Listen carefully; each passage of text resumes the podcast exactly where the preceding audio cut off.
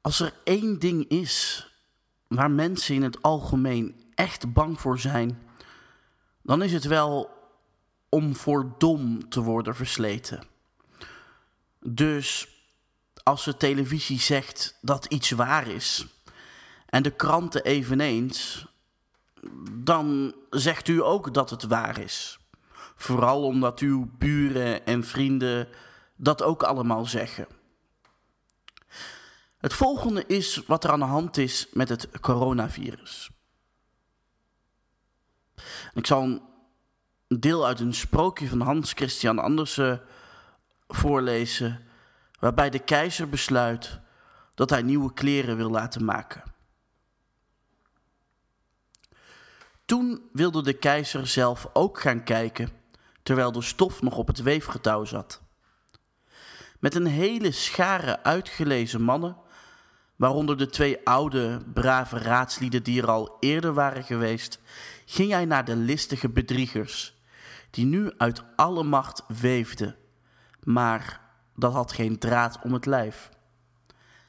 En, is het niet magnifiek? vroegen de twee brave raadslieden. Moet uwe majesteit eens zien, wat een patroon, wat een kleuren. En toen wezen ze op het lege weefgetouw, want ze dachten dat de anderen de stof vast wel konden zien. Wat krijgen we nou, dacht de keizer. Ik zie niets. Maar dat is verschrikkelijk. Ben ik dom?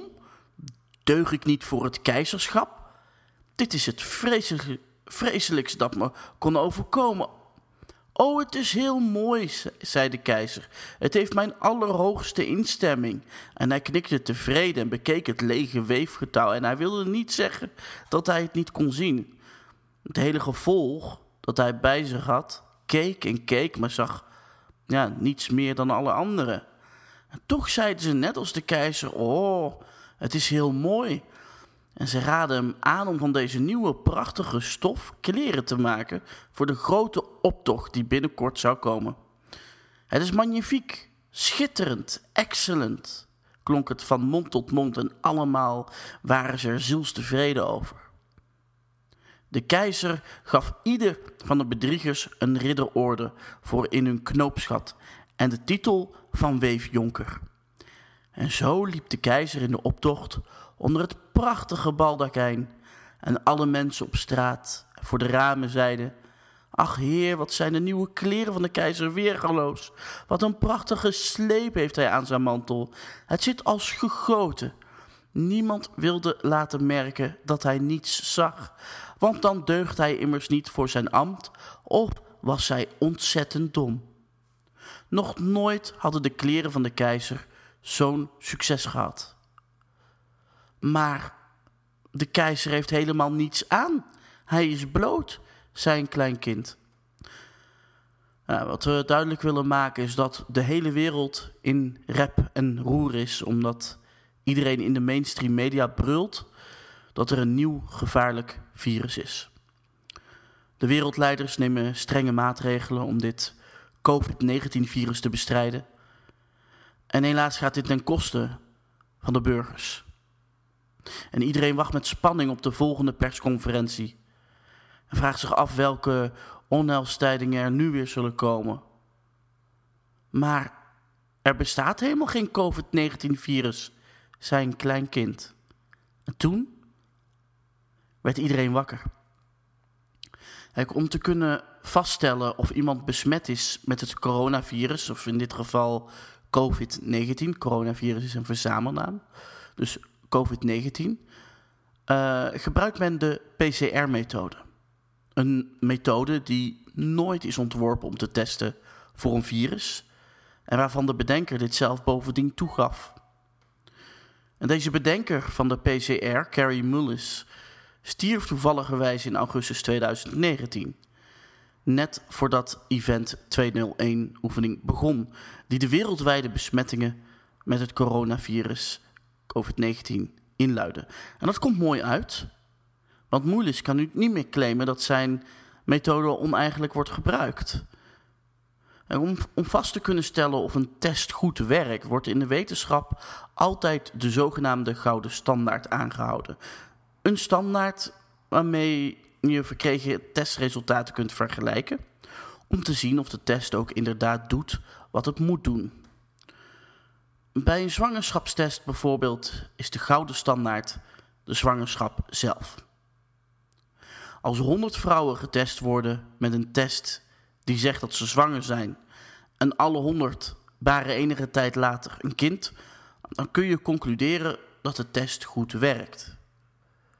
Natuurlijk moet er voor een test die vaststelt of u bent besmet met dit nieuwe gevaarlijke COVID-19-virus een gouden standaard zijn. Want hoe kunt u anders met enige vorm van zekerheid vaststellen op de test die zegt dat u besmet bent met het coronavirus goed werkt?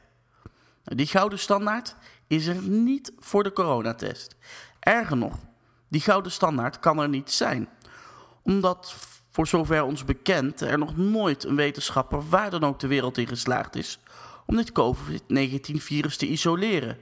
Met andere woorden, zonder enige vorm van twijfel aan kan tonen dat COVID-19 bestaat. De conclusie is dat de nu gebruikte PCR-test detecteert uh, alleen de aanwezigheid van wat genetisch materiaal, meer niet. Het kan niet vaststellen waar dit genetisch materiaal van afkomstig is. Men heeft geen gouden standaard om dit mee te vergelijken, zoals die er uiteraard voor zoiets belangrijks wel had moeten zijn. De huidige PCR-test zal dan ook voor iedereen die griep heeft, of een verkoudheid, of uh, een positieve uitslag geven. In de praktijk betekent een positieve uitslag, ja, altijd besmet met corona of COVID-19. En zo kan het zijn dat wij dit jaar nauwelijks griepdoden hebben. Maar wel veel coronadoden, net zoals andere landen waar wij eerder ook voorbeelden van hebben gegeven. Zoals Australië, Nieuw-Zeeland en Zuid-Afrika. Totdat het bewezen is dat het coronavirus bestaat, het COVID-19, bestaat het dus niet. En zijn alle coronadoden overleden aan de gevolgen van de griep. Net zoals dat ieder jaar gebeurt. En niemand daar enige aandacht aan schenkt. Hoewel die doden soms veel hoger zijn in aantallen dan onze zogenaamde coronadoden. En om de leugen toch maar vooral in stand te houden, neemt het Algemeen Dagblad af als een voorschot op griepdoden die ook in het nieuwe seizoen waarschijnlijk verstek zullen laten gaan. Mogelijk wacht Nederland overigens ook deze winter een mild griepseizoen. De reden? Coronamaatregelen als het houden van afstand helpen, als ze dan nog gelden, ook tegen de verspreiding van, influenza.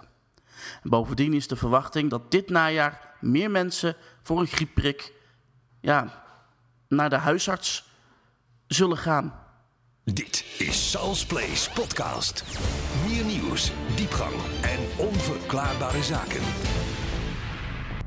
Ja, voor mensen die nog in staat zijn om enigszins zelf na te denken, is het verbijsterend om te zien hoe de mensheid massaal in de coronapandemie hoax trapt. Hoe kan het dat ze er zo gemakkelijk in slagen om meer dan 7 miljard mensen te laten geloven dat griep opeens corona is geworden? Is het mogelijk om miljarden mensen in een enorme leugen te laten geloven? Eh, zou niet iedereen dat onmiddellijk doorzien? En dat zou waarschijnlijk inderdaad onmogelijk zijn als er geen dingen bestonden zoals mainstream media. Het zou niet mogelijk zijn om meer dan 7 miljard mensen iets wijs te maken als deze mensen feitelijke informatie kregen voorgeschoteld of konden vinden en op basis daarvan zelf een beslissing konden nemen. Maar de werkelijkheid is echter dat 99% van de mensheid wordt bespeeld en gecontroleerd. Iedere dag opnieuw denken mensen dat ze zelf besluiten nemen. Maar dat is alles behalve het geval. Ze noemen dit de illusie van controle en dit is hoe het werkt. Het volgende is van toepassing op alle mensen die naar televisie kijken. En dat is zo ongeveer 99% van de bevolking. En u kunt net zoveel verschillende kanalen opzoeken als u wilt, maar ongeacht voor welk kanaal u uiteindelijk ook kiest, de programma's die daar worden uitgezonden zullen u programmeren. Het zijn de programma's op televisie die bepalen wat uw waarden en normen zijn, wat u gelooft, welke ideeën u zult krijgen en welke besluiten u uiteindelijk zult nemen. Dit zonder dat u daar zelf enig besef van heeft. Kijk, ongeacht wat u gelooft wie degene dan zijn die u programmeren, feit is dat de mainstream media handel een miljardenbusiness is. Eh, waar ze iedere keer slechts een paar berichten per dag selecteren om te brengen als tussen haakjes nieuws. En deze eindeloos herhalen de rest van de tijd vullen met programma's die bij u een bepaalde reactie moeten oproepen. Een, een reactie zoals uh, angst, onzekerheid en twijfel. En de reden hiervoor is heel eenvoudig en dat heeft te maken met hoe het menselijk brein werkt. Uw brein heeft een dusdanige bedrading dat het reageert op gevaar, het aloude basisinstinct om te kunnen overleven. Uiteraard is dit gegeven bekend bij de mainstream media en ze zullen er dan ook alles aan doen om die eerder genoemde reacties bij u op te wekken. Dat is de reden dat we de afgelopen maanden een permanente barrage aan programma's hebben gezien over de coronapandemie hoax. Met als doel een, bepaald, ja, een bepaalde angstreactie te bewerkstelligen bij de bevolking. En deze techniek wordt uiteraard ook gebruikt om heel veel geld te verdienen via gerichte reclames en dat soort dingen. Maar het kan ook perfect gebruikt worden om een bevolking zodanig te hersenspoelen dat ze zo gek worden als een deur en in hitte met temperaturen van 40 graden met een muilkorf op gaan lopen eh, of mondkapje.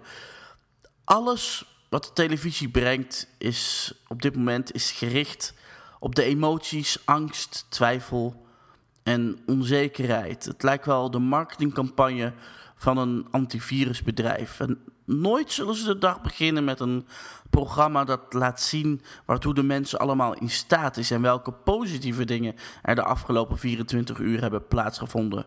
Nooit zal u, als u televisie hebt gekeken, de dag beginnen met het gevoel dat we toch in een prachtige wereld leven waarin in principe alle mooie dingen mogelijk zijn. En zo kan het dat 99% wordt gevoed met programma's die behende reacties zullen oproepen waarvan men van tevoren exact weet welke dat zullen zijn. En dat betekent ook automatisch dat zolang de bevolking televisie blijft kijken eh, of uh, een ander mainstream media kanaal volgt, ze altijd te programmeren zijn. En de machthebbers totaal niets te vrezen hebben.